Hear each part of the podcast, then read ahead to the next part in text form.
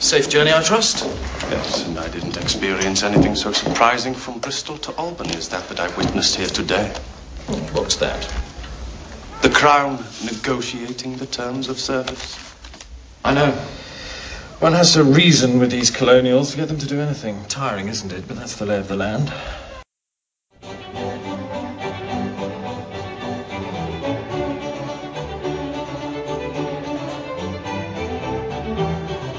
Right, folks, welcome to Man Cave Movie Review, the podcast that reviews the good, the bad, and the ugly of movies for men.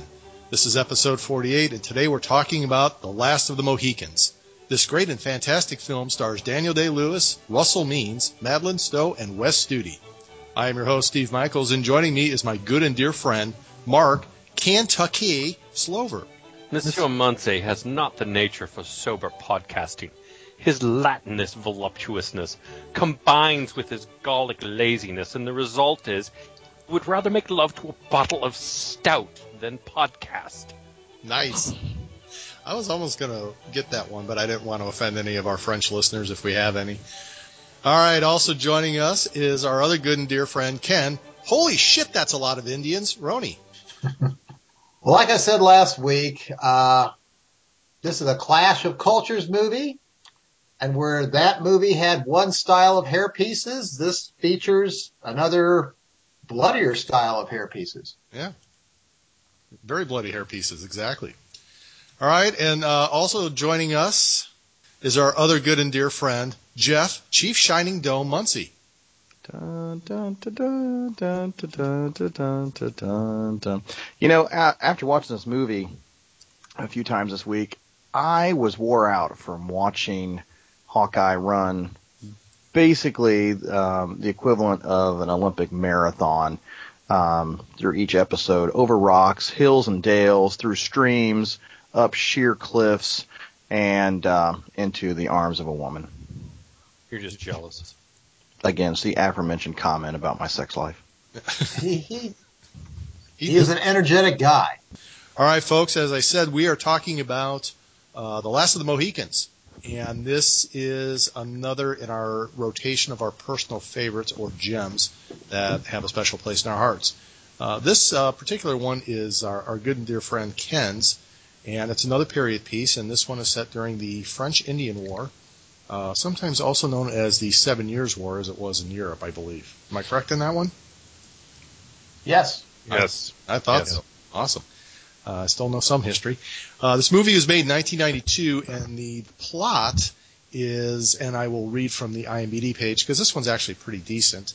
Uh, British and French troops do battle in colonial America. With the aid from various Native American war parties, the British troops enlist the help of local colonial militia, who are reluctant to leave their homelands or their homes undefended a budding romance between a British officer's daughter and an independent man who was reared as a Mohican complicates things for the British officer as the adopted Mohican pursues his own agenda despite the wrath of different people on both sides of the conflict. I think that pretty much sums it up.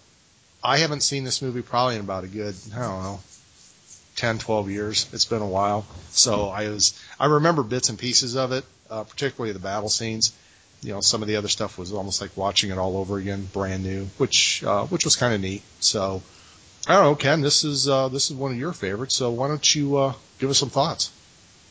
Well, I'll say that uh, a few things about this that was why I think this is one of my favorites. Uh, I mean, I've got a lot of favorite movies, but this is this is high up on my list. I originally saw this at the theater. At the time this movie came out, it was doing well. It was a you know big box office movie at that time, and I know I keep saying this about movies, but this is one of those movies that grabbed me. It, you know, that, started, it sucked you in, and carried you away. Uh, the story is fairly simple. It's a you know, movie version of a classic, you know, James Fenimore Cooper novel, an early American novel from I think the 1820s. Uh, the original novel, from what I understand, is very melodramatic, a lot more complicated. But they've made this into about seven or eight movies over the years. About every, you know, 10, 20 years it gets remade because it's sort of an American classic. A few points I'd like, just like to, to say about the movie is, again, it's a clash of cultures and a, a blend of cultures movie. where this movie is taking place at a time in you know our history. And again, I'm a history buff, so this really, I really like this aspect. It's a point where you've got four cultures. You've got the French, the Indians, the British, and the Americans. And the movie has strong characters from Colonist. colonist. Yes, they're colonists, but they're American colonists. But that's the Okay. truth. Yes, you, you, it's it's important because this is this is before the revolution. I mean, the Americans are British subjects, and that's a major point that keeps getting brought up. Yep. But you have this balance where no one of these groups is predominant. They all rub up against each other. In some cases, they need each other. Uh, that'll change as time goes on, but this is sort of probably the last point in American, North American history where that condition existed. That's one point I wanted to make. The characters are very strong, I think. Uh, you know, some people may say they're cartoonish and, or not cartoonish, but stereotypical. But I think that, uh, the, the screenwriters, and I think Michael Mann, the uh, director, did a very good job of bringing these people to life. And final thing I'm going to say before passing it on is this has several major characters, but the un, you know, unnamed character or subconscious character in this movie to me was the wilderness. This is going on in the wilderness. They've got a lot of beautiful scenes where it's like you are in the wilderness.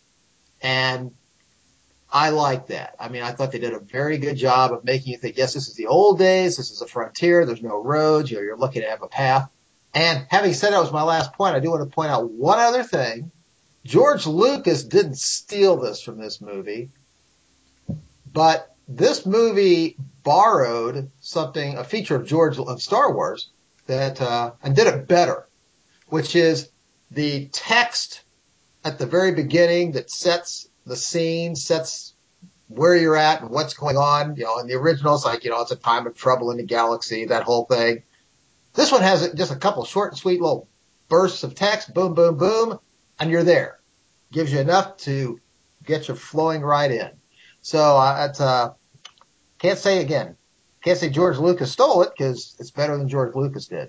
And at that point, I'll shut up.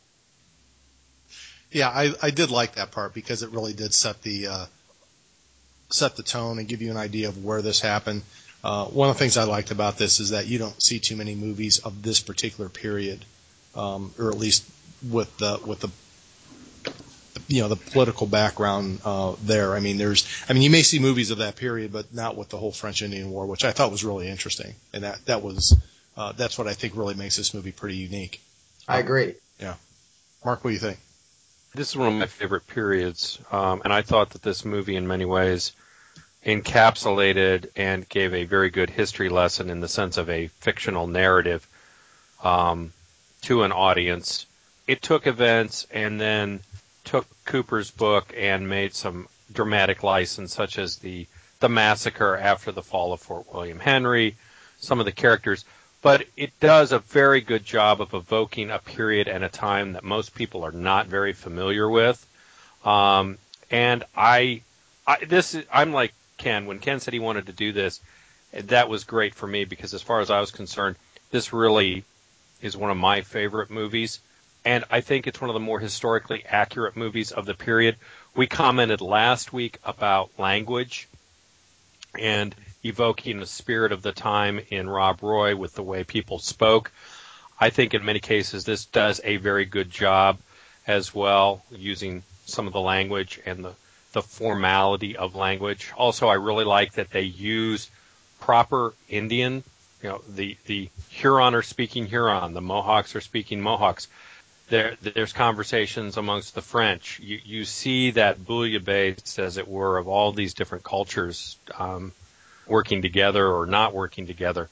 I think this is a really well done movie, and again, it's it's so rare to see a colonial period movie, whether it's uh, Revolution or this period, done and done well. I think you can maybe count. Th- I can count three off the top of my head that are that I can think of. So, great movie. Um, it'll be fun to talk about it tonight. Cool. Jeff, thoughts? You know, I went to the movie theaters and saw this. Um, not necessarily as um, with you guys, but the one thing that I remember from this movie, and and you know what, it I think it still holds true to this day. This movie has some very realistic battle scenes in it that I don't think even modern movies really capture um, the brutality um, of what you see in this movie. And that is another reason I like the movie is hand to hand combat is is is pretty gruesome and pretty brutal and almost personal. And you get that feeling watching these battle scenes in this movie. Um, it it doesn't look like it did in um, in Gettysburg, where you know people are you know trying to be very careful about you know waving around bayonets and rifle butts. I mean, things are being flung around as needed. And so it looks very authentic, and that's one of the one of the strong suits of this movie is the the action scenes are, are very well done, and um, it, uh, along with that, it has some of my favorite actors in the movie. One of them being Wes Studi. I, am very very happy to see that he's in about five or six productions that are coming out. Um, but this is my first introduction to Daniel Day Lewis, and I also thought that he did a fantastic job um, playing uh, playing Hawkeye. Um, so I really enjoyed his portrayal in this movie. You can't say enough about Michael Mann and his directing and cinematography. Scenes in this movie are are just outstanding. I think uh, it'll be a fun conversation tonight. Uh, you know, while we're on the uh, subject of actors, let's talk about them a little bit. Daniel Day Lewis. This is, uh, I think, probably one of his better roles that I've seen him in. Uh, I, I, I will confess I haven't seen that much of him, uh, or haven't seen him in a lot of other movies. Uh, I don't like his IMDb picture because it's like it's kind of creepy looking with the two hoop earrings. But uh, I, I did like him in uh, uh, this, and I also did like him in Gangs in New York. I know it's not a great movie, but he he was a good. Uh, he kind of stole the show on that one.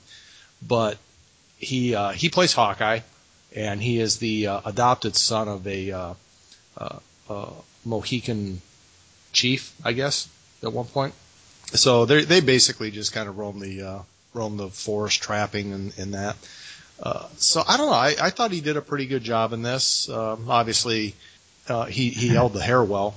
That long flow. He had a great head of hair. Yeah, he had a great head of hair. There, there's no doubt about that. Uh, this is this came out for him the year what a couple of years before he had done My Left Foot, in which you know he'd done a number of roles before that, but he did that movie, and My Left Foot got all kinds of critical acclaim for him. Uh, sort of a very intellectual, deep movie. And then this was sort of a shift out of that to, again, I don't know, an artsy European production to a big Hollywood leading man role. And, you know, ever since he did this movie, he's been on the radar screen for American audiences. You know, I don't know if My Left my left foot put him there for the critics and the arts crowd scene, but Last Mohicans, I think, locked him in for the rest of the country. Because I wasn't really familiar with him or um, the uh, boy toy uh, Fabio, at first I thought this was Fabio in his starring role, but I was quickly corrected by the people I was with. It wasn't Fabio, it was uh, Daniel Day Lewis. The, the other thing about Lewis is he's very much a method actor, and he's very particular about what roles he takes. And when he took this role, he essentially decided to learn by living in the wilderness with guys who are experts in colonial in this colonial lifestyle. Um, he basically immersed himself for six or eight weeks and lived with guys who this is what they do. Uh, so he takes these kinds of things very, very seriously, almost to the point of obsessive compulsive. So when he did a lot of this, he did it. He he had spent six, eight, twelve weeks just living out in the wilderness, learning how to do it. No, he moved. And I guess that's how. Like yeah, he moved like he'd been in the wilderness for a while. And I guess that's how he picks roles. He's very he doesn't do a lot of movies, and he's very particular about the type of movie he does and what kind of role he plays. I think he's a little eccentric. Would probably be a safe assumption. probably a little bit. Uh, I'd like to make sort of a, a comment, not about Daniel Day Lewis, but about Michael Mann when he was putting together this movie. And this was a plus for me. I'm not going to say it's a pet peeve, but it kind of annoys me at times. there's a tendency nowadays. It started back in the early 90s and it's carried forward ever since. That when you're having a period piece, Hollywood will round up a bunch of reenactors who know their stuff and have the right outfits and everything, and they they're in the background as extras. Michael Mann could have done that for this, but from what I understand, he didn't. He actually got a bunch of young guys and then had experts in this period drill them into this is how soldiers work, this is how the Indians operated, so that again you don't have your Santa Reb phenomenon that we discussed in the, the Gettysburg movie. You don't have a bunch of paunchy 50 year old somethings, you know, running around the wilderness. These are guys, you're looking at these soldiers and the other, the, Indians and everybody, you think like, yep, I don't doubt that that's what they are. You know, Ken, that's a good point. And, you know, if you look back at some of the films of, you know, gosh, I don't know, the 40s, 50s, and 60s that were portraying Native Americans in some capacity, it looked like a white guy.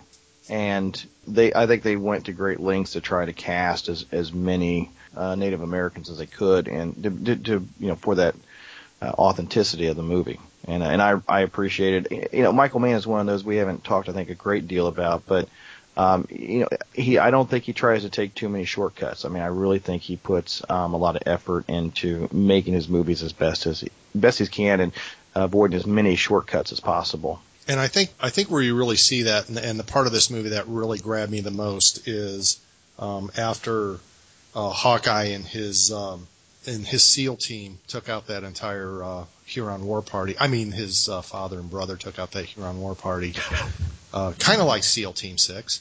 Uh, SEAL Team Six is probably watching this movie. We're, we're, no, Right. no, this I'm this was a training video for Yeah. SEAL Team Six. That's what I'm saying. We're gonna we're gonna talk about a few things about that later. Uh, that I mean, it's like really, but after they took out that party, and then they get up to the uh, uh, they get up to Fort McHenry, and they see that scene where the uh, you know the bombs are going off or the cannons are shooting and stuff, and you see that long panoramic view of just the trench works and everything and them going you know uh, the French set in and encamped and they're building you know they're building trenches all the way up to the uh, you know to the fort.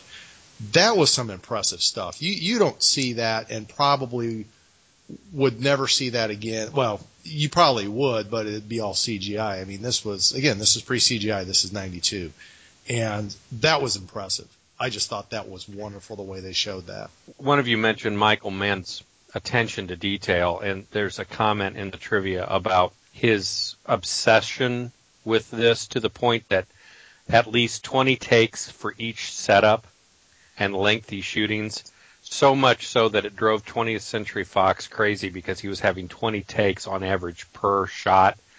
That they sent someone out to stand as a representative for the studio to stand behind him and say nothing but the following sentence. That's enough, Michael. Move on. But I have to guess if you're shooting outside, there's a, there's an element there regarding lighting and and background that you, it's almost like a trial and error. It's like, okay, let, is this going to be a better shot? Could this be a better shot? And for someone to to consider, you know, doing it over and over again to make sure he has the best shot that he could get. A, I really appreciate that. B, from a business standpoint, sure, I get that it's costing money, but you know, this is what you get. I mean, I, in my opinion, this movie is one of the best shot movies um, of its genre, and I think it goes to Michael Mann having a vision and wanting to make sure that he gets the shot right because I'm sure there's just so many things that can affect it. And I agree with you. Um, I think it was just, it got to the point of, you got to get this thing done, too. And to your comment about a night, filming at night, at one point, he started yelling, What's the orange light? Turn out the orange light. And an assistant director shot back, That's the sun, Michael. they had been shooting all the time. that's awesome I just I'm not knocking Michael Mann. I'm like you. I, I I admire that he wanted to get this right, but at some point, I mean, I'm sure if you were sitting there as an actor, you're like, please God, make it stop.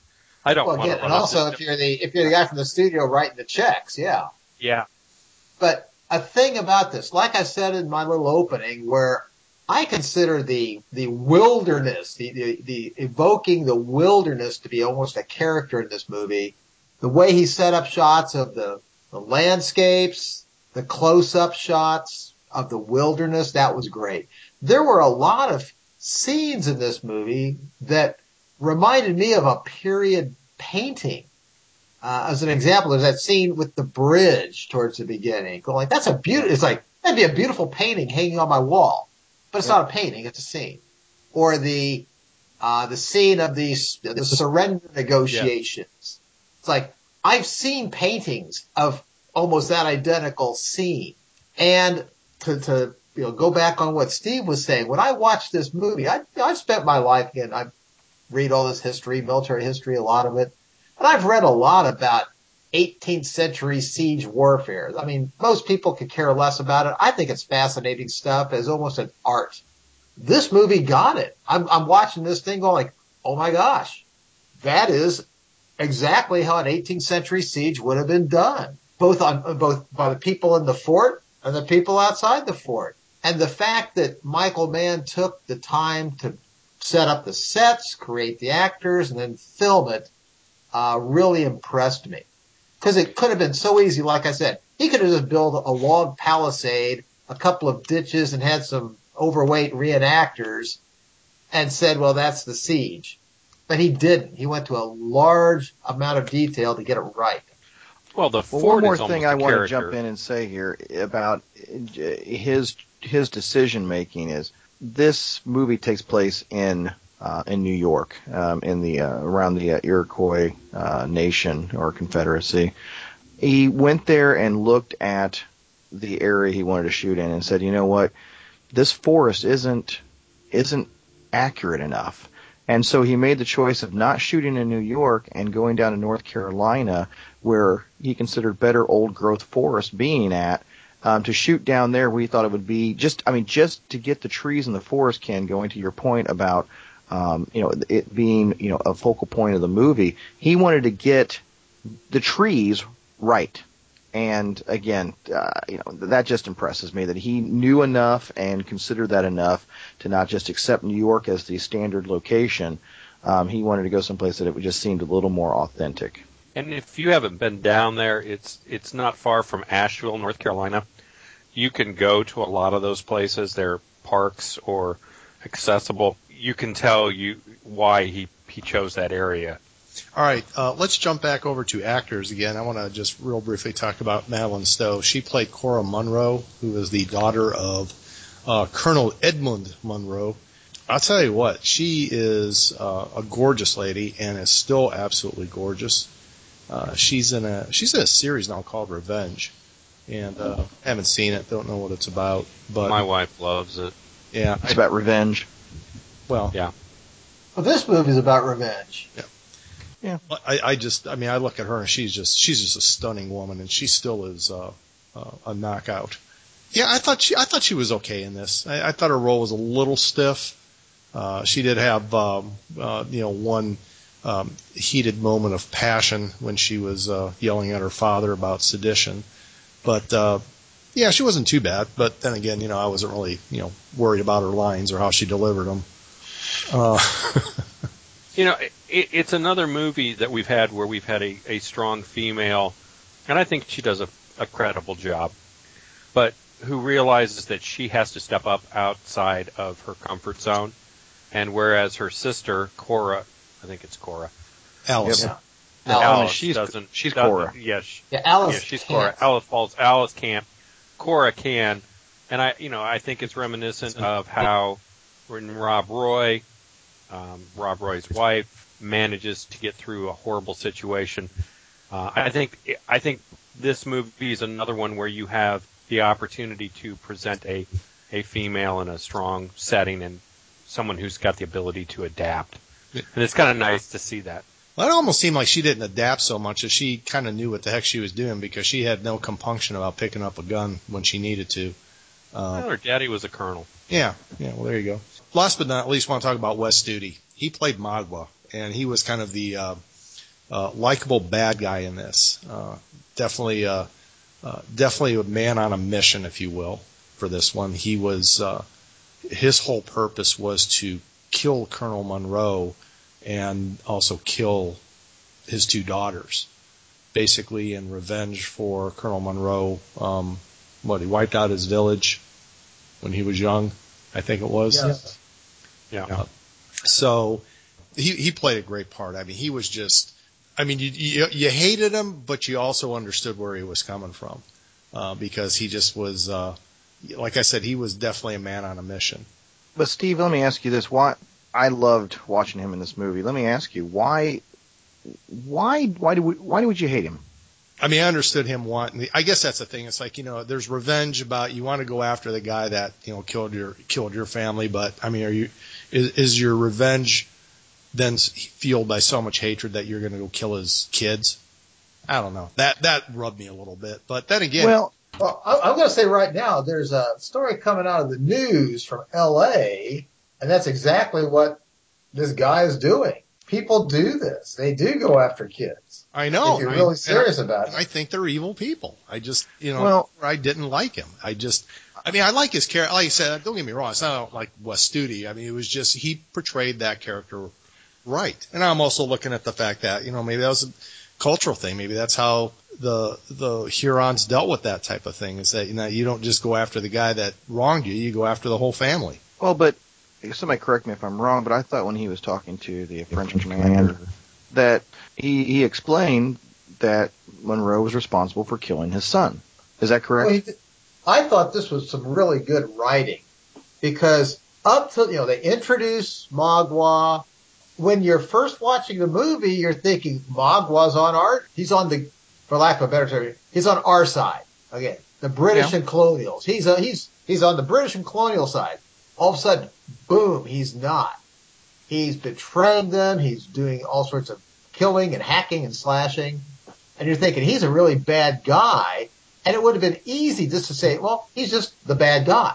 But they went and took in that scene that Jeff just described, and in about a minute of dialogue, created all of a sudden a bunch of complex motivations and backstory that Steve is talking about, where it's like, okay, I, I get it. Yeah, I, I, I see where Mog was coming from. So I can't hate the guy, but he is a man, he is a man that is driven by revenge and just fury over what's been done to him in the past.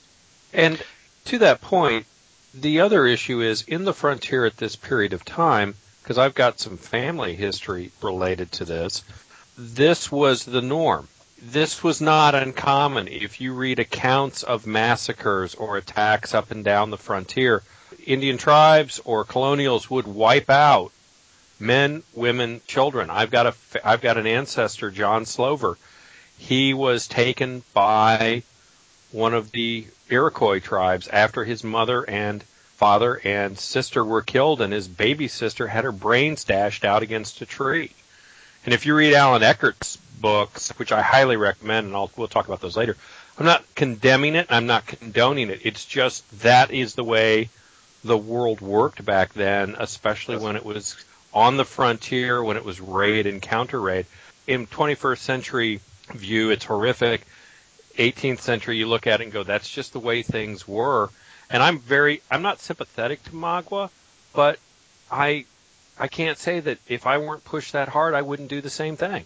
I guess that's my point. If if his village was wiped out and they killed his son, Yep. I'm not going to sit here and say that if somebody came in and murdered my family, that I'm going to go, I'm just going to let the legal system take care of it.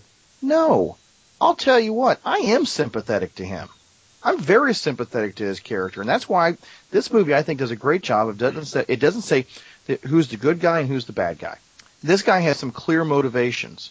You know what? He's just not some guy who's out here just, you know, just raping and pillaging just for the hell of it, just because he can, just because he has a, a no leash and his leaders have said go and do what you want to. No, th- this guy has complete motivation to go and do this, and you understand that you know what? He's after this guy, and he's after his kids because you know, it's an eye for an eye. And, you know, you, you know, we cannot try to rationalize and try to understand people over, you know, 300 years ago and their motivations and what they were trying to do. That's just, that's just silly. But I don't. Well, I, don't have to understand him. I just think it sucks. It's like kill the guy that killed your family. But I mean, his kids didn't have anything to do with it. But like Mark said, that's what they did. Well, I know that's what they did. That's why I'm not saying I'm not I'm not arguing that that's what they didn't. That's I, I'm just saying my sympathy stops when he's going to turn around and go after the kids. It's like, all right, well now you're an asshole. that's just how I see that. I want to make a point about Magua, which it just sort of hit me when I was watching this a couple days ago, you know, to get ready for this podcast. And I'm watching this, and all of a sudden it hit me. Magua speaks at least four languages fluently in this movie. He's, He's a very intelligent man. Yeah. There's the scene where he's with the Sachem. He basically steps up and says, Sachem, here's my plan for the Huron. This is what we need to do. And you know, stepping back and looking through history, he was right. That's what they should have done. but they didn't. So Mog was a smart guy, very capable. He's a great leader, a great warrior. Again, he's driven by revenge, but you know, like we, I think we've established, you can understand him. I'd like to also, in terms of Magua, I'd like to, uh, to just take a second to talk about uh, the portrayal of the Marquis de Montcalm, who isn't a key player in this movie, but he's important. I mean, he's the commander of the French and Indian forces in the siege. He's a, he's a historical figure. He's a very important figure. Uh, and that was played by uh, a gentleman named Patrice Chereau. But Montcalm is like, he's a complex character as well and a man of his time. And going back to our talk about uh, Rob Roy, you can almost say that he's kind of foppish, to use that term. There's scenes in here where like he'd put that Archibald Cunningham guy to shame in terms of the social graces and the bowing and the flourishes and such. But at the same time, this guy's he's he's a cold, calculating person who's maneuvering other people to do his whim. And uh, I was I was very impressed by that portrayal because it would have been real easy again to just have a generic guy in a French outfit saying showing up and making a few speeches and disappearing. They made him into a complex character.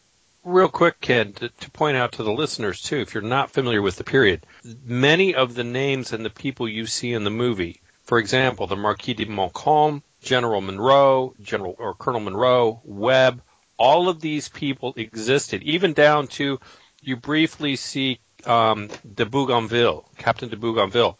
De Bougainville was the aide de camp to Montcalm and wrote an incredible diary, kept an incredible diary about his experiences during the French and Indian War. So m- many of the characters you see in the movie are actually historical figures that I think are very well done. Now Munro does not die at in the massacre. He dies in Albany later from natural causes, but I think they were very thoughtful too about the type of, if you see images of these individuals, they also tried to find people who looked like and mirrored the behaviors and the imagery of these people. And the period, you know, again, we're back to the Lace War period. You, you still have the honors of war being extended at the surrender. Montcalm is very serious, and so is Munro about the rights of the vanquished and the rights of the victors. And that stuff, I enjoy that because that is so well done in this movie. That whole surrender that takes place outside the fort is one is one of the most effective scenes to me in the movie. And that's a beautiful scene too. Just with those, Yes. the way those flags. I almost wonder if he had a bit big like jet fan somewhere to get things blown. Gorgeous scene. It reminds me, you know, I, I recently during my vacation back in the fall, I went to Yorktown and they got, you know, this famous painting of the surrender at Yorktown. And you look at that scene as they set it up and it's like almost the same, except you got the backdrop and the beautiful scenery and the lake in the distance and everything. Uh, again, very well done. And I'm with Mark where when I'm watching the movie, yes, I knew all about, I'd read books about, you know, how in the old days they would give the honors of war. And for those of you listening, and I don't want to go into great detail, but the idea here was if you surrender and leave, you can leave. I mean, take your guns, take your flags, go home, but you just got to promise on your honor not to come back and fight again. And that's the deal they gave. And you never see that. I've never seen that in any other movie. But that is what they did in this period. It's not something they made up as a dramatic, you know, device in the film. It was a real historical fact. and it is what happened Right. at the siege of Fort William Henry. Let's see. Let's talk. Um, let's talk a little bit about the trivia in this movie. There's some interesting stuff here. Mark's already talked about a couple, but I like this one here. Is uh, while filming the canoe scenes, the canoe always tipped. F. Curtis Gaston, uh, soldier number one, recalls having to save upset Jodhi May. That was Alice Munro from the Cold Waters. She's probably upset because she had such a crappy part in the movie. Um, let's see. Hawkeye's real name in the I beg to differ, but go on. That's okay. Hawkeye's real name in the novel is Natty Bumppo, but was changed to Nathaniel Poe uh, for the film to avoid titters from the audience. Jodhi May has said that much of her role disappeared on the cutting room floor. Well, that probably explains a lot. Uh, let's see. Uh, oh, this this guys, this would have been awesome. Brian Cox was offered the part of Colonel Munro. That would He would have done a great job. I know the guy who played Munro, I thought was fantastic. Yes, and um, yeah, he did. I mean, he did a really good job. I liked it, but Yes. I mean, yeah, but that's another that's another role that Brian Cox was just born for. You could have just Yes. seen that. I, you are right. I mean, Brian Cox would have been great. And again, a, a gentleman named Maurice Roev, Roeves, I think is how you pronounce his name, was Munro. But he did, he was a powerful character. He dominated scenes he was in. Also, I, I again, I got to throw in just a comment about a character, and that's uh, Duncan Heyward, Major Duncan Heyward, uh, was played by Steven Waddington. He, to me, he was an interesting character because on one level, they're sort of setting him up to be this fish out of water, pompous British twit sort of character, but he wasn't. I mean, he would pop out. I mean, in his own way, he's sort of a badass fighter when you push came to shove, but he was out of his element. And I thought that was a very good portrayal. And he, and, and, he, and a man of honor and who did, did the right thing in the end. It came from sort of a bad end. Right. Uh, let's see. Oh, Jodhi May's mother was on the set and wouldn't let there be a real love scene uh, between her and um, Eric Schweig, who played uh, Unka. Well, did you know that Jodhi May would have been about 16 when she was filming this movie? Yeah, she looked it. So I can understand why her mom would be on the set. Uh, let's see. Andie MacDowell was also considered for the role of Cora Munro. Woman couldn't act her way out of a paper bag.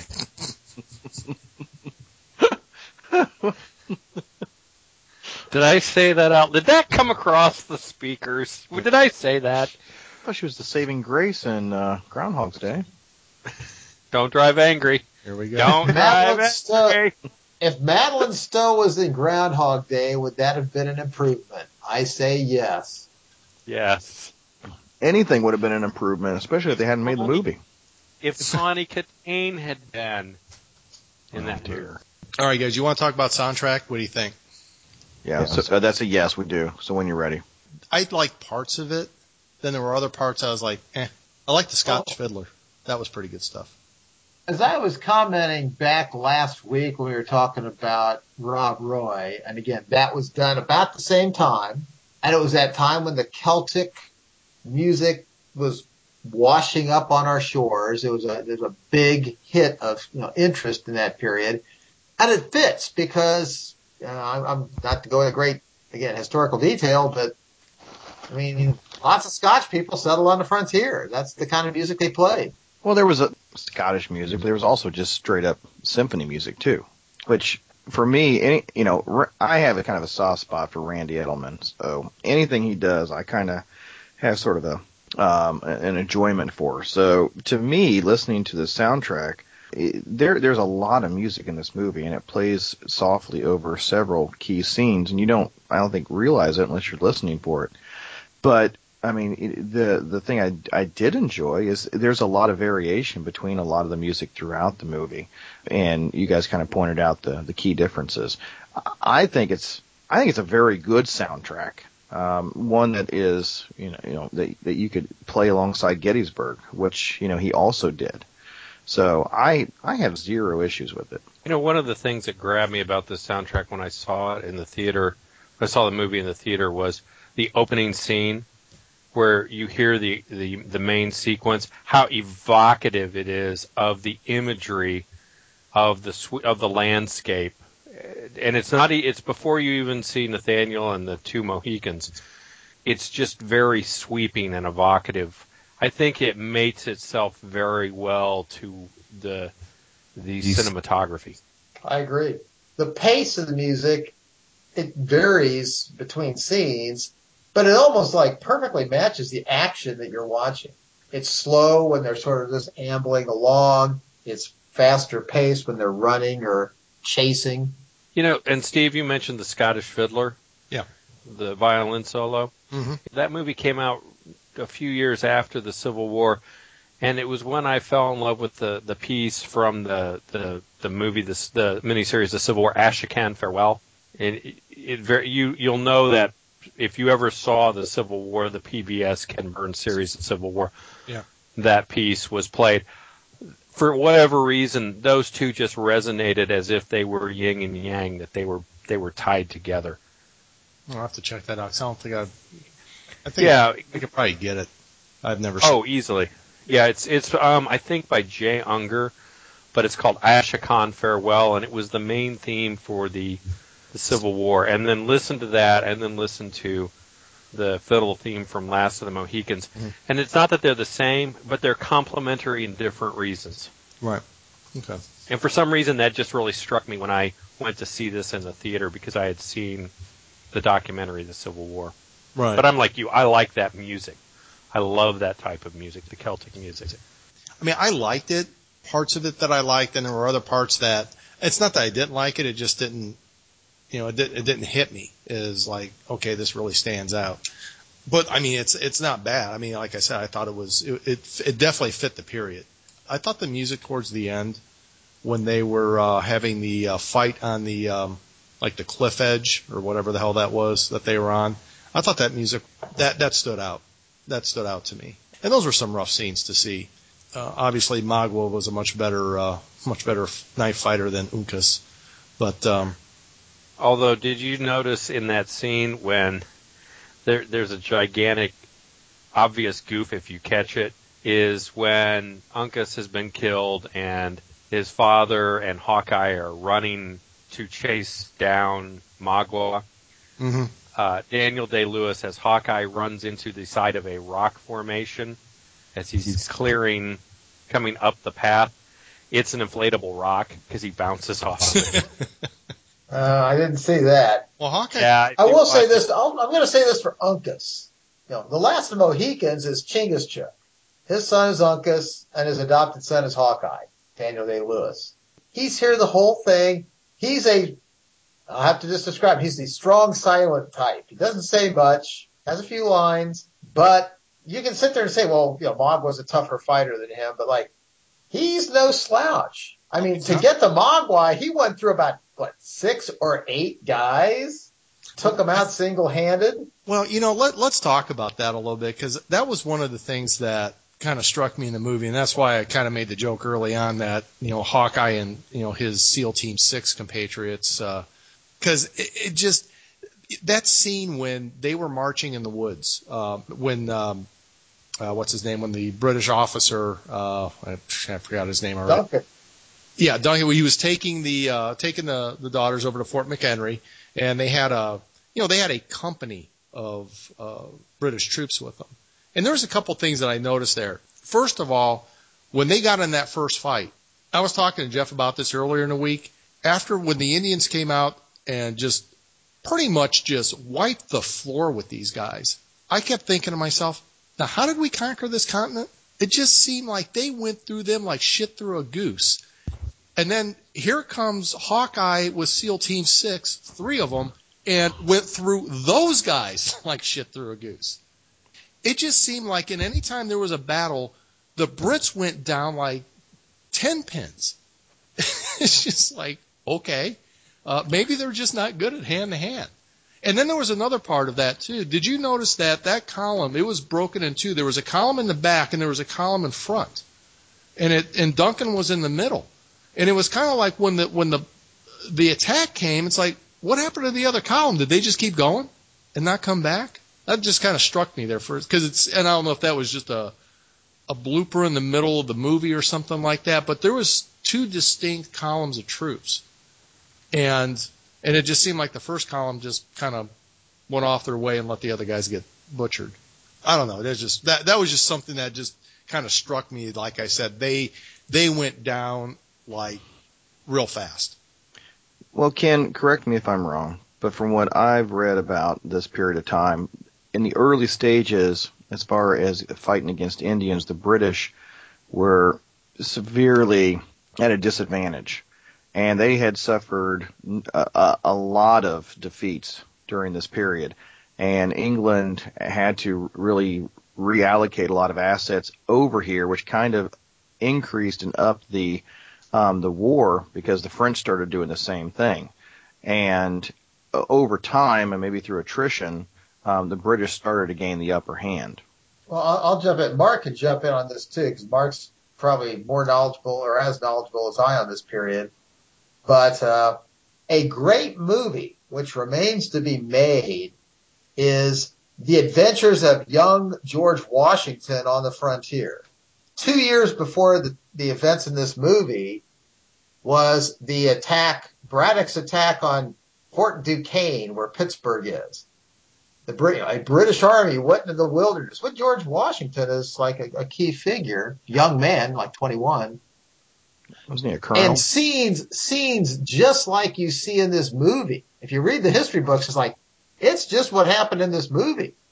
The British forming their ranks, you know, well drilled troops, but Indians swarming out of the, the, uh, wilderness, you know, shooting, you know, in skirmish order they chopped the, you know, the, the, the French and the Native Americans chopped British units like this up all the time. And part of it is they'd been fighting British every 15, 20 years. There's another war. They were used to fighting British, but the British were always shipping in fresh troops from Europe that didn't know how to fight in the wilderness. The uh, Steve's got a point. They set up the scene. They do show two distinct elements with Duncan in the middle and then the next thing you know, where'd the other element go? I just took that to the point that he was on his horse. He was riding back and forth. He just sort of rode to the front of the column when the whole thing hit. Okay. And this is my defense of your SEAL Team 6 thing. if you're watching that scene, Indians are going down. I mean, the British aren't just going down without a fight. They're struggling. They're bayoneting and hacking and, you know, butt stroking. They take out about half those Indians all by themselves. Then again, Hawkeye and Uncas and Chingachgook jump in with a little bit of surprise, and they don't kill them all. Obviously, uh, uh, Magua and a bunch of the guys, they just say, "Yep, we don't know what's going on here. We're running." So they, I mean, they, they lost their morale, their morale cracked, and they ran. So I'll I can live with that. But going back to Jeff's scene, Jeff's comment at the start, this movie does a, I thought, a great job showing the brutality of the close-up fighting that my read of history says went on in the frontier. Again, if you want to read a good, if you want to read a book to get a feel for this era before you watch the movie, get a book called Wilderness Empire by Allan Eckert. Read it. It'll, I mean, and you'll go like, well, when you're, when you're watching scenes and go like, well, that's not realistic or that's not credible, you're going, nope, it is credible because stuff like that really happened. Well, I'm not saying it, it wasn't credible. It just it's it was more that question of how the hell did we beat these guys? and and to answer that, Jeff or Steve, that's a really good point. And very simply, when you read Indian accounts, um, and I'm, I'm actually reading a book, a biography on Tecumseh. The bottom line is, they said the only we pound for pound, one on one, we can outfight them. There's too many of them. Right. It is just an inundation of white men. We can kill 20, there will be 200 more behind them. And that, Well, and to your point, that's, that's what happens is mm-hmm. for every warrior, the Indians raise warriors. The white man raises a soldier or militia. I can raise 20 militia to your one warrior who's taken a lifetime. yeah. You may get three or four of my guys, but I will get you in the end. Yeah, and we have, I mean, I shouldn't say we, I mean, I, I'm obviously, I'm the descendant of the colonists that came and conquered the Indians. I mean, you know, you can take that and go with uh, whatever you want. But the white settlers produced a fair number of people comparable to the Hawkeye character. I mean, a historical person would be Daniel Boone Or Simon Kenton. Right. or Simon or James Kent. Barrett. they could have waded into any fight and done the same stuff you saw on the scene. hmm if you come down to Kentucky, you know, and obviously I live down here and I've dug into the history a little more. Boone, Kenton, Harrod, Kentucky was a hunting ground for the Cherokee, for the Shawnee, for the Delaware, for the, and when the white man entered here, it was behind men like Kenton, Boone, Harrod. These were guys, when you hear about places, people go, well, why is this called Bryan Station? Well, a station was a fort back in the 18th century, and that name is just hung on because these guys basically came in here and hacked out a a space with a few family members and some frontiersmen. And Ken mentions it. it to our listeners, there is a series of books that are written by Allan Eckert. There's about eight or ten of them, and you don't have to read them all. But Wilderness Empire, Wilderness War covered the period we're talking about. Their narrative history, they're brilliant. They're some of the best books you'll ever read, and they're not dry. So I really recommend them, don't you, Ken? I do. And the thing I, I it got me again, I read Wilderness Empire and Wilderness War long before I saw this movie. And if you're watching the movie, for example, and go like, this is obviously a plot device. The idea that these British and colonists would just be walking down the woods and have Indians swarm out of the woods on them, totally get surprised. You know, this got to be set up for the movie. It's like, no, that happened all the time. All it was like time. every year it happened someplace. Right. So it was just old news to people on the frontier that this kind of stuff would happen. To make a point to Mark's statement, yes, there's guys that went down to, to Kentucky and Ohio and hacked these little settlements out of the wilderness, and some of them survived. Many didn't. Many, you know, again, the Native Americans fought back hard. And to uh, address your question, Steve, it was like a steady 60 years of warfare between the time of this movie until like 18, what, 1820 before finally the, the power of the Native Americans in, in this area was broken. All right, very good, gentlemen. I think it is time for that part of the show where I ask, uh, brother, what you drinking? Mark, you were uh, commenting about a, a beer you were imbibing with, so we're gonna we're gonna kick this bad boy over to you and see what you have.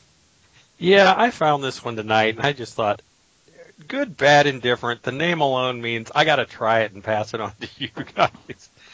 It's from a brewery. I'm assuming it's a microbrew I'd never heard of called Finch's Beer Company out of Chicago, Illinois. Hmm. And the title of it is Fascist Pig Ale. Wow.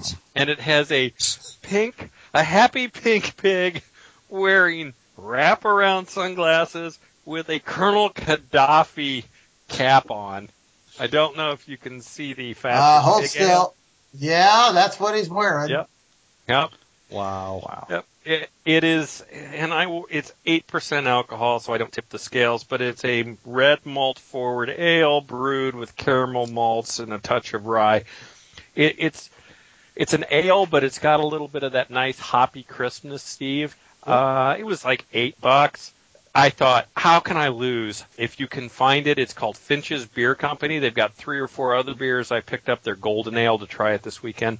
It's fun. It's a good little beer. It, it's a microbrewery out of Chicago, and I recommend it. So, Fascist Pig Ale. I think I'm going to keep the bottle because of a pink pig wearing a Hawaiian shirt, wraparound sunglasses, and a Colonel Gaddafi hat.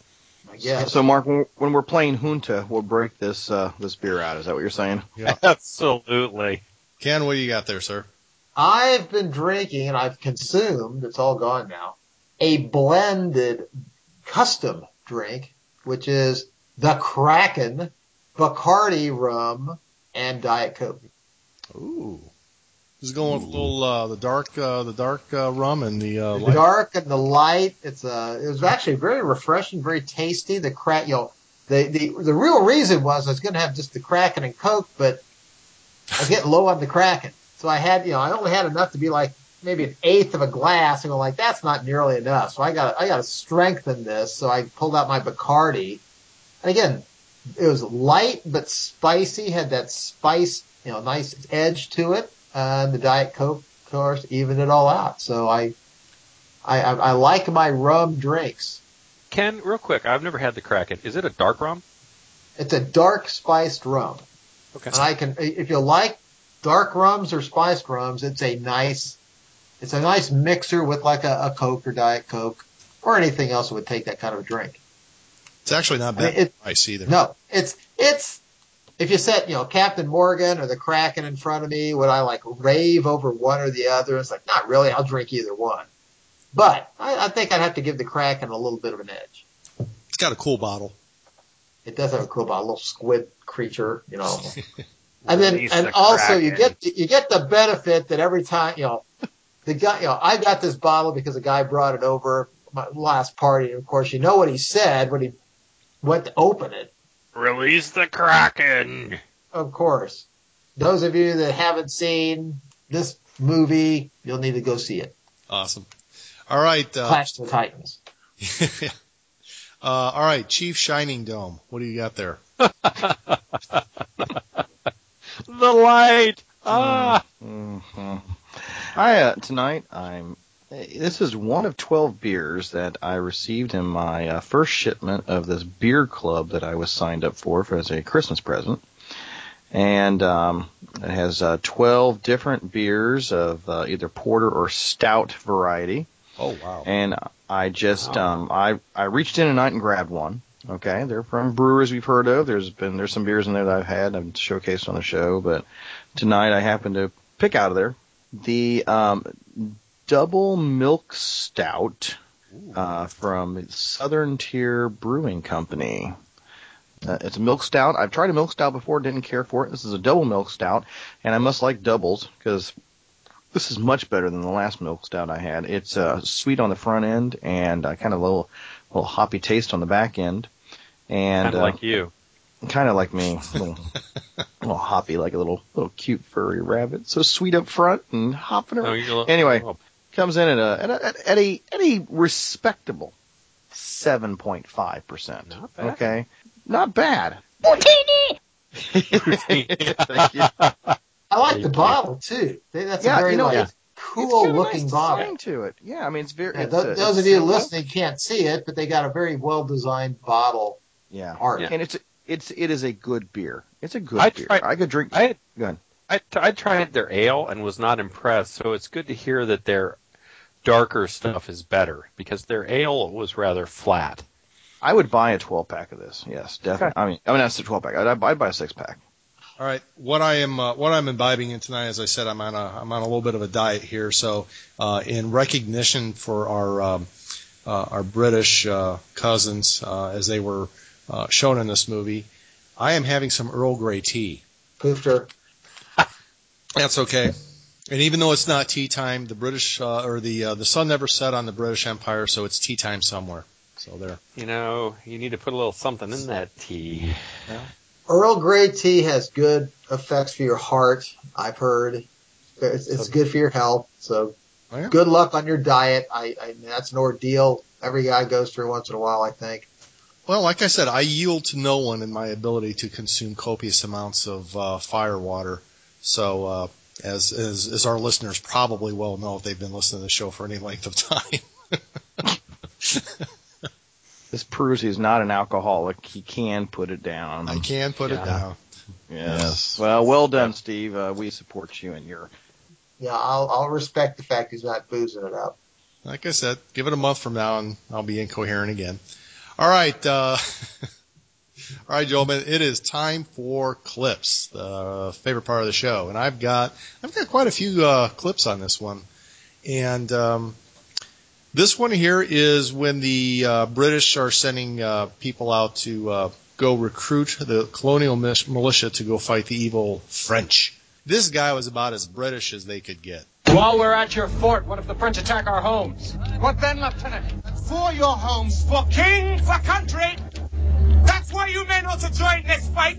You do what you want with your own skull, and I'll be telling us what we ought to do with ours. You call yourself a patriot and loyal subject to the crown.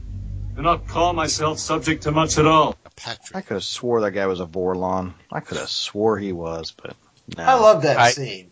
And uh, let's see, number two. This is the uh, the colonial militia formed up, and they went to see the um, who was that?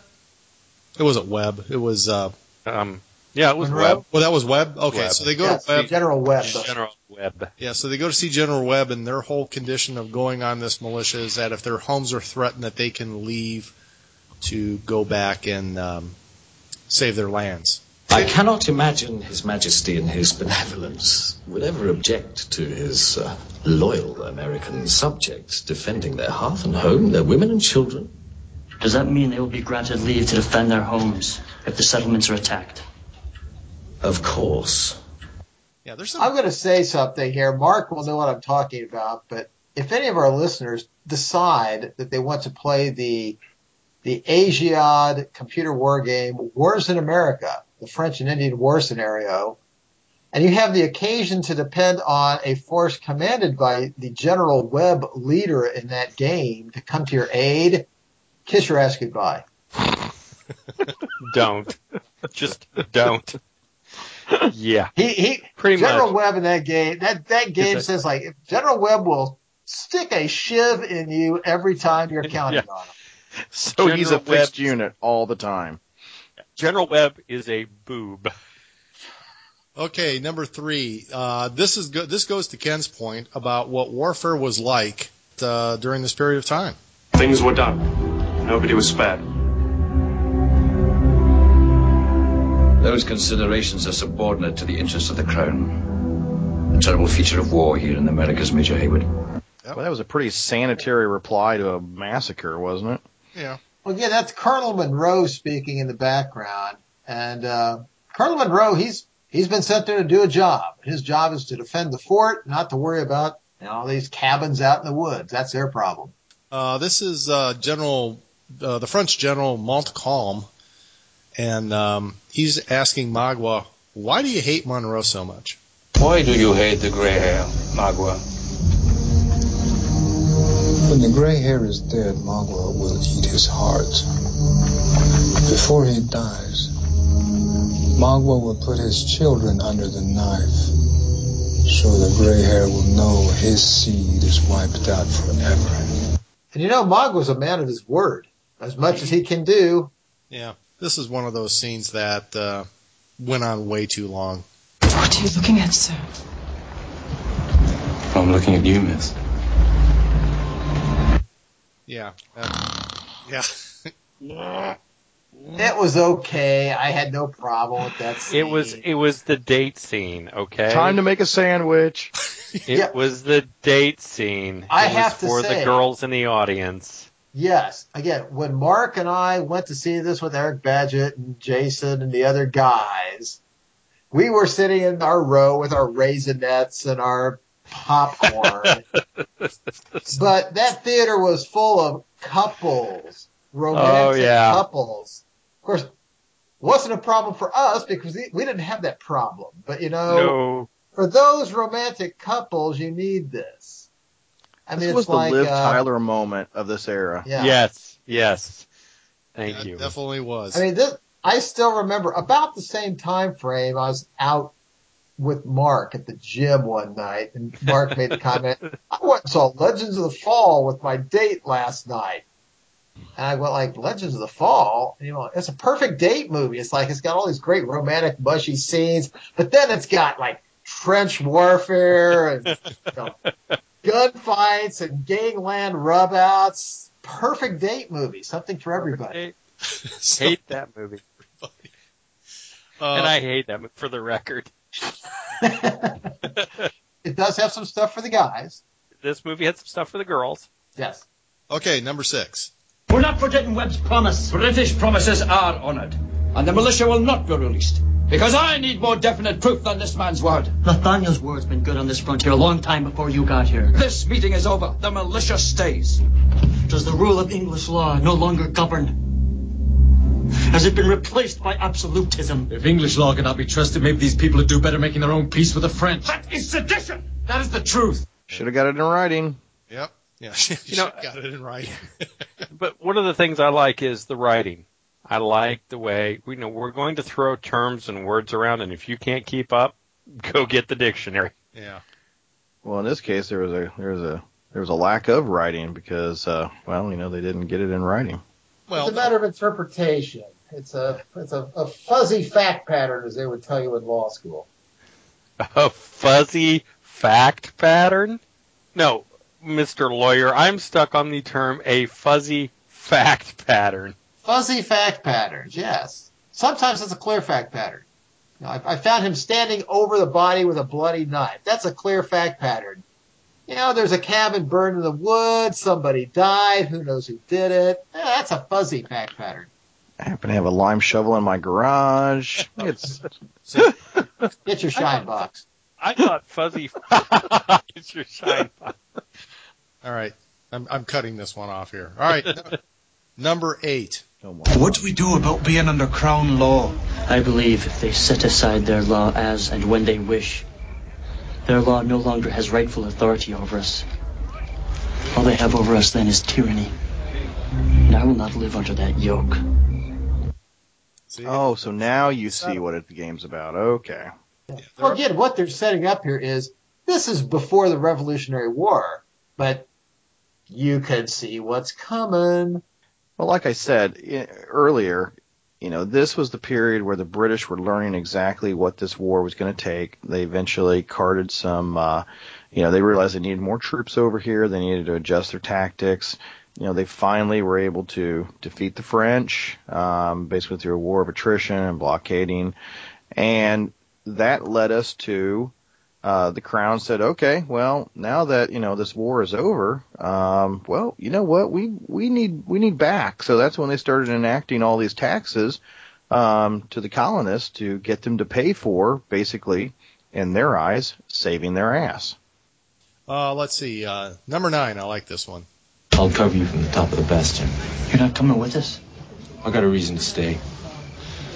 That reason wear a striped skirt and work in the surgery. It does. No offense, but it's a better looking reason than you, Jack Winthrop.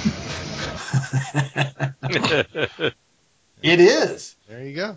Yep. All right, last one here. This this one should have been earlier. I like this particular one. Um, Mark, you'll appreciate it too. This is when uh, after Daniel Day Lewis and uh, SEAL Team Six rescued the uh, uh, the girls and uh, Duncan from the uh, war party. Duncan asks him where he's going. Heading west to Kentucky. There is a war on. How is it you are heading west? Well, we kind of face to the north and real suddenly turn left. Yep. And your point? That was awesome. I love that. Ah. And the great part of that is you have to watch the scene because Daniel Day Lewis looks at him like, "You idiot." Yeah. Yeah, because he does. Again, that's the thing. Duncan Heyward, you know, Major Duncan Heyward, on one level, he's a clueless, foppish guy. He isn't, but in scenes like that, they, yeah, he comes out, he's out of his element. He doesn't know what he's doing. Okay, folks, that is it with clips. I think it is time for the Man Cave movie review checklist. Number one. Did anyone jump out of a window? They, they had windows. I mean, this was after Rob Roy. Yeah. But I'll make the statement that they, the Daniel Day Lewis, Uncas, and Chingachgook all leaped through a waterfall, which had sort of a Not a window. Not a It's a window. glass-like mm, screen. Overruled. Sit down, counsel. Thank Okay. you. I knew I was going to fail, and I knew you'd shoot me down. Number two, was there an irrelevant female role in the movie? Yes. Yeah. I say no. Take your pick of the sisters. I'll I'll keep Carolyn and get rid of Alice. Or Cora, I'm sorry. We'll keep Cora, we'll keep Madeline Stowe because she was hot. Again, Cora obviously is necessary, and Madeline Stowe does a great job. But I've got to say that, in my opinion, Jodhi May as Alice is necessary because what she is showing is the again, it's I'm I'm seeing this as a clash of cultures. She's the person that when that clash hits, she can't handle it, and I think that that is a powerful part of the, the, the motivations in this movie. I see it. I don't agree with it. Um, I think the audience could be considered a clash of cultures because the brutality that she's witnessing was, I think, the same response that the audience had when they watched the brutality on the scene. I think they were all a little taken aback by the uh, brutalness and you know and and realistic, you know, people being scalped look like people were being scalped. you know, except for the couple of horrifying expressions on her face, I mean, I don't think we see much of her reaction to what's going on. Um, you see her for some reason jump off the side of a mountain. I still try to process that every time I see this movie. I'm still not exactly sure why she's doing it, but I'm sure that you know, there's some philosophical reason. I mean, it's just Well- getting worse and worse and worse. Well, and you know what? If if you have that, you know, low of a constitution, well, you know, you know, throw yourself off the mountain. Number four. it, uh, what did I think of the irrelevant female? Um, I, yeah, like I said, didn't need her. She was she was completely irrelevant on the role. I, I respectfully disagree with my uh, colleague Ken. I, I just, yeah, that didn't need her. Uh, let's see. Oh, I skipped one. Uh, number three, going back one. Uh, could the irrelevant female role be better played by Tawny Kitaen? I would say no, but I think Tawny Kitaen could have done a wonderful job as uh, Cora. She could have filled out that bodice a hell of a lot better, but that's, I'm just saying. Okay, silence. Number five, did this movie know what it wanted to do? Totally. Absolutely. And again, as we've commented Yes. before, Michael Mann went to great lengths to do what he wanted to do. I don't, I don't know. Jeff's, Jeff's squinting and squirming over there. I don't know if he's thinking or, or I'm thinking. I am I am refraining from any comment. I, this is a I don't have a dog in this fight. Okay. Three out of four. He loses. All right. Uh, let's see. Number six. Now, we talked about this earlier, but did George Lucas steal any part of this movie for Star Wars? I don't know. It kind of looked like they were on Endor. Well, I was going to say, um, yeah, you had a superior uh, force um, being waylaid by um, uh, primitive tribes, who then, you know, shellacked. Handily defeated them. Yeah, a legion of The other my thing. best troops. Well, the Indians could be the Ewoks. The Indians could be the Ewoks, and the the British could be the Imperial stormtroopers on Endor. Yeah, you're right. You got a good point, guys. Again, the opening, I thought, you know, it, philosophically, the opening is identical to Star Wars. It's a text introduction, which you don't see in a lot of movies.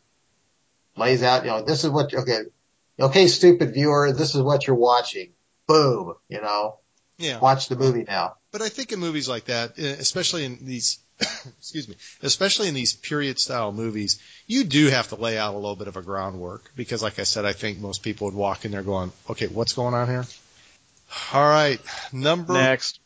number seven. These are not the wampum you're looking for.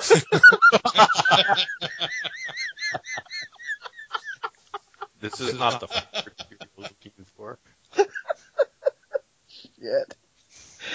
Oh, I, I want to I want to throw something out here too. Which, Oh, uh, please t- do. Not related to the checklist. I'm not trying to tear it away, but I thought this was interesting. Which is recently I was reading something and you know I was following some links on the internet, and it took me to a story of a some guy that like was in the business of making tomahawks for like reenactors who reenacted this period of history. And over the past 10 years, he's found a new niche, which is making modern tactical tomahawks to sell to special forces troops because they are using these same weapons and tactics places like Afghanistan. And I just thought like, wow, I didn't know that. They don't advertise that in the news. You know, the, the hatchet is a pretty lethal weapon based on the uh, the physics that's involved with it. Uh, you know, and you sort of see it in this movie. I mean, it is used far. I mean, I mean, it's it, it's like a club, except it's got a blade on it. You know, you don't. It doesn't. It's not used the same as as a lot of swords. It's it's a brutal weapon, very effective. And Jeff, to your point, if there was a category in the Oscars for best use of tomahawk in a movie, This, this movie, hands down. hands down. Wow. and again, it it is so realistic. I mean, it is it's it's very graphic. And I mean, it really. I mean, I remember watching this. For, it, it caught me off guard. I was like, "Good lord!" I I, I hope they paid those guys well because they're going to be feeling this for the next couple of weeks.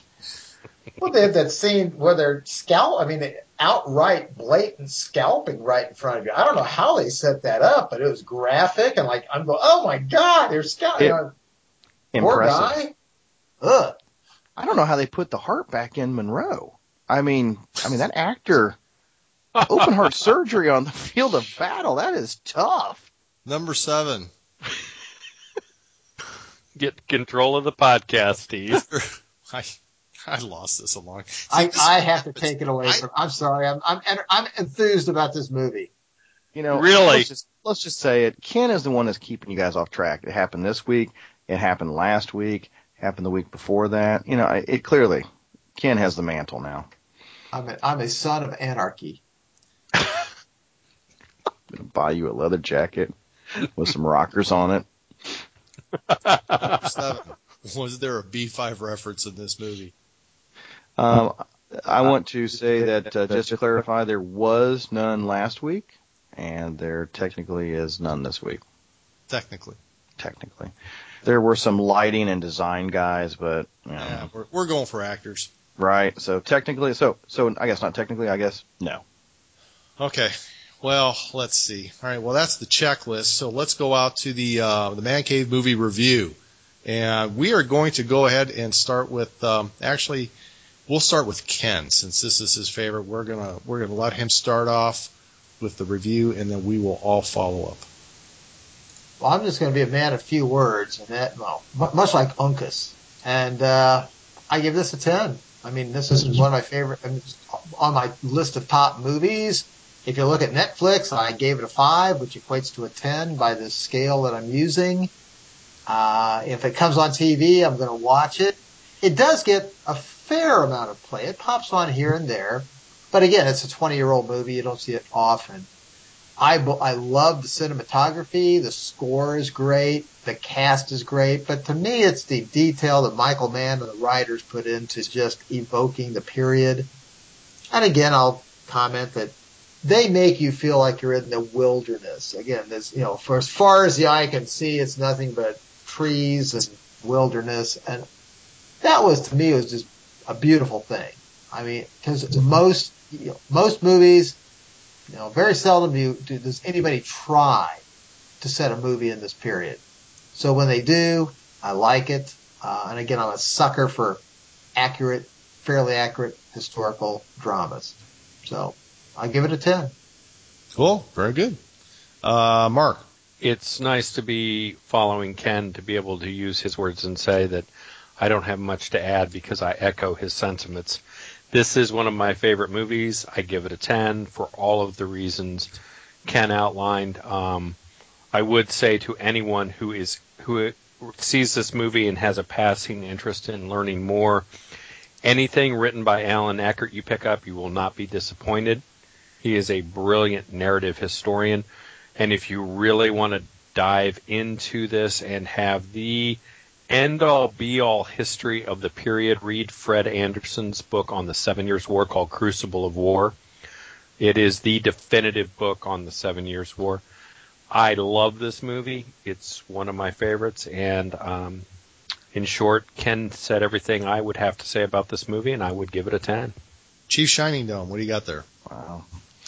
Um, I'm structuring my ranking system here, and um, trying to uh, trying to come up with a more uh, uh, something that Ken can sink his teeth into. Um, Nuanced. I have I have uh, I have five categories that I'm going to um, rank movies by from now on, and of the it's going to be a cinematography, um, story, um, acting, scene or set design, and um, um, a soundtrack.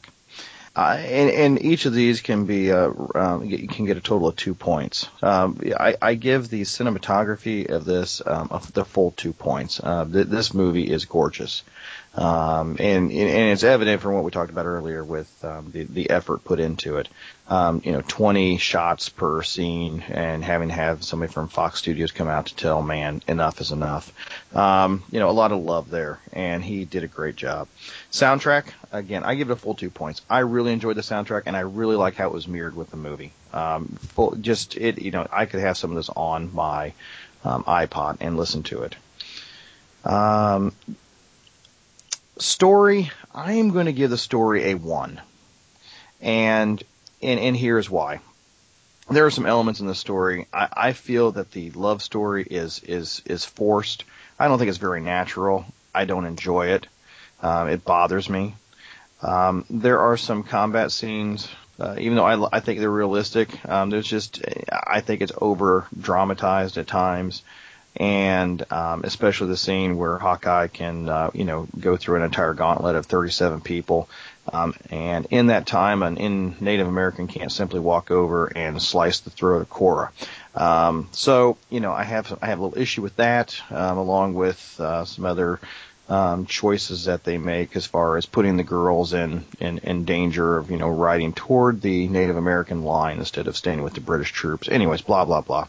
Um, but so I give the, I, I give the story a one point. The acting, um, I'm giving the actors a 1.5 for that. I do think there's again uh, some, uh, a little bit of, uh, uh, some melodramatic acting at times. Uh, I find, the acting of Madeline Stowe to be very cardboardish. Um, I don't really care for it, uh, but I do really like the acting of um, um, Studi and um, and Hawkeye and, and and most of the the British and French commanders. I really enjoy all those scenes and the, and their acting that went along with it. And um, again, setting um, this, you know, setting up the set designs and the scenes, and making the choice to go and do it in an authentic setting. Um, as far as um, the forest, I give that choice um, a, a, a full two points. Now, if you add all that up, it comes out to an eight and a half.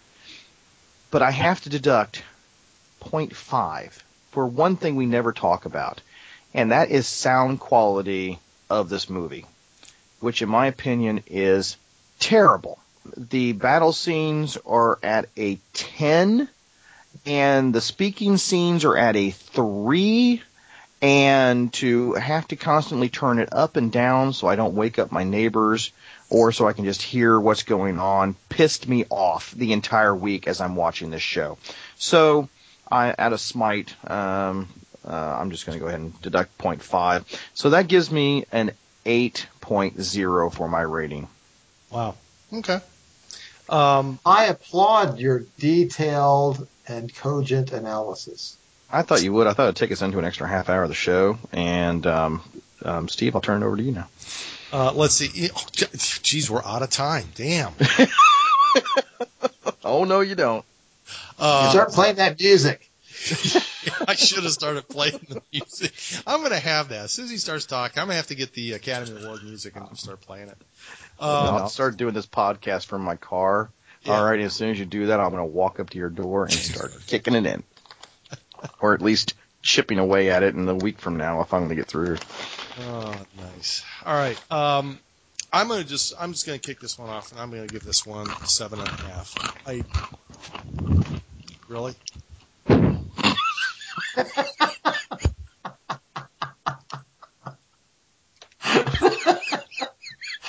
He's Steve sat there quiet and respectful, and then you start chowing down. What is that? What what's your what's that? Buck of Cracker Jacks you're chewing on? What is that? Pretzels. Sorry, go on. You know what? Please, Steve, continue. I obviously need to start drinking again because this is what happens. like I said, I, I like the movie, and I'm going to give it a seven and a half. I've got uh, one one of the issues that I had, and it's the same thing that Jeff brought up. It was like the sound quality, uh, like, and I, I have to almost echo exactly what he said. Uh, battle scenes, it was great, but there were times when they were talking. If there was a guy talking and they switched scenes to to hear somebody else, it almost sounded like he was talking way in the background. Then they, you know, he's right back up here again. Then he's like way in the background again. It just, it really kind of threw me off a little bit on on some of those. But I will agree that that whole love thing was forced. It just seemed like that just happened. It was like all of a sudden, boom! You know, I'm just going to really go with the uh, the long-haired, uh, smelly guy that's been out in the woods all his life, uh, instead of the you know the the clean and manicured you know British uh, guy. But hey, I guess that's love, and I guess if you've got you know long flowing hair and you look like the uh, you know the guy from those uh, Harlequin uh, romance novels, hey, you got that going for you. So what can I say? But overall, I think it's a solid movie. I can understand why it's one of Ken's favorites. It's you know it's a period that um, you know that he enjoys. It's not it's not one of my go-to periods. I mean, I, I like it, but it's not it's not my go-to period. Overall, solid movie. Great performance by Daniel Day Lewis. Excellent performance by Wes Studi, who plays Magua. Uh, and, and I said, don't get me wrong. I, I like Wes Studi. I've seen uh, several things he's been in. He does a fantastic job. And it was just again, it's a testament to how somebody could really play a good character where you really dislike the character. But again, overall, solid flick. Uh, highly recommend it. But if you go to see this for anything, you get to see some really fantastic British uh, uniforms from that uh, from that period. And um, and that's it. That's my uh, that's my uh, review. I I think we can say again, since I'm the one that sort of sponsored this movie, I'd like to just point out that all of our reviewers basically like this movie. They Oh, all yeah. give it a decent. It's it's it is a movie that's well worth anybody. If you haven't seen it, watch it. If, if you're interested in the period, Mark's giving you some good leads on uh, you know how you can find out a little more, get a little bit more in depth info. Uh, but you don't have to go and study for five or six hours before you take this movie in. It, it's it, it's a standalone movie. It's fine. I can't argue with the opinions of, of Jeff and Steve. They they've got a point. But overall, I still will say I, I this is one of my favorite movies. It's way up on my list. I I don't know how many of how many movies would make, be a ten on my list. I mean, there's quite a few, but this is one of them. Yeah, and that's and it's a good solid one. Like I said, every movie's got a little bit of different thing. When I start getting below a seven, then it's like, see now, like if this is on TV, I'll stop and watch it. So it's to me, it's that type of movie. If it's one that I'm going to sit down and stop and watch because it's on, that's it's a solid movie. It's just, I mean, there's just some little quirks about it that, you know, that that I don't like, but uh, but overall, it's it's a it's definitely a must see must see movie. So uh, that's uh, that's it for uh, Man Cave Movie Review episode 49. Stay tuned for us next week. We're going to be talking about for our 50th podcast. We're going to be talking about Blade Runner. Uh, everybody who is uh, a sci-fi fan knows about this movie, and this is one that we have been talking about for probably about the last six months that we were going to do this for our 50th uh, podcast. So we are definitely looking forward to this one, and we hope you are too. So um, check us out at our website at www.mancavemoviereview.com and look for us at iTunes at Man Cave Movie Review. And we're also on Facebook at uh, Man Cave Movie Review, and we're also on Twitter at Man Cave Movie. So uh, check us out there. Look for some updates of what we're going to be doing uh, later on. And if you've got some suggestions of uh, movies that you think would uh, fall into the man cave movie uh, criteria, uh, let us know. Drop us a, note on Facebook, and we will we'll take a look and see if it's something that we should share with the rest of the listeners. So until then, this is your host Steve Michael signing off with my good and dear friend Mark Kentucky Slover. It was a podcasting party. That means they're going to be podcasting up and down the frontier. Very good. All right, and also saying farewell, adieu, and auf Wiedersehen is our other good and dear friend Ken. Holy shit, that's a lot of Indians, Roni. Well, I don't have anything smart to say. Yeah, I should have thought about it. God, I thought Watch the movie. watch the movie. nice. Okay, folks, and also saying farewell and adieu is our other good and dear friend Jeff, Chief Shining Dome Muncie. And on the tenth day, God said, I need a man that can outrun a deer through a forest, over rocks, through streams, kill the deer, drink his blood, eat his liver, make a vine from his intestines, and swing through the trees like Tarzan. So God made a frontiersman named Hawkeye. God said, I need a man that can dress like a Native American, look like Fabio, and be an uncle to small children he isn't related to. So God made a frontiersman named Hawkeye. He needed someone who could tell by footprints that men had evil intentions and meant harm to a column of English soldiers and could show up in time to save the girl.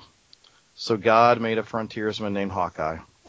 God said, I need a man that can see in the dark over a hundred yards, shoot a moving target, switch to a rifle he'd never used before, hope his target didn't kill the man before he's that he's trying to protect. Between exchanges, shoot again, rinse and repeat seven times up to a mile away.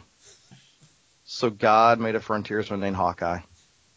God said, I need a man that can say a few words, not take a shower for over a week, put a woman in her place, and still come out smelling like roses and win the girl. So God made a frontiersman named Hawkeye. He said, I need someone that can set the Olympic record for running cross country, fire two muskets, one in each hand at the same time, and convince a Huron warrior that the gun he had just fired to kill his friend with was still able to fire and kill him. So God made a frontiersman named Hawkeye. Bravo. Bravo. Thank you.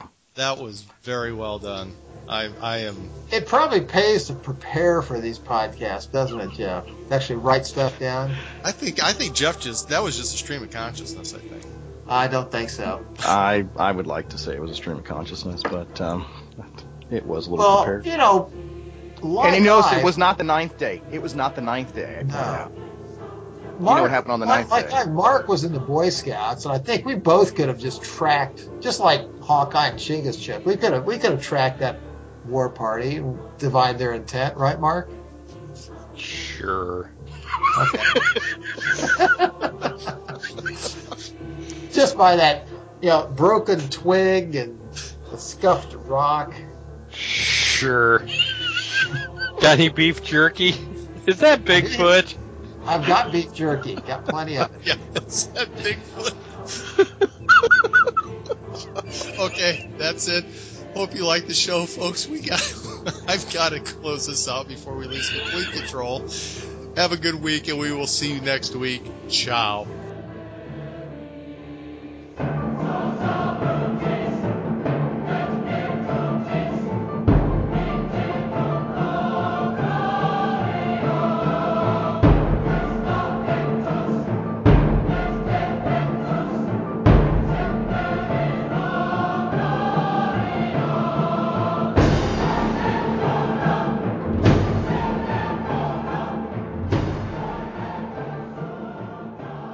You wearing a grandpa blanket?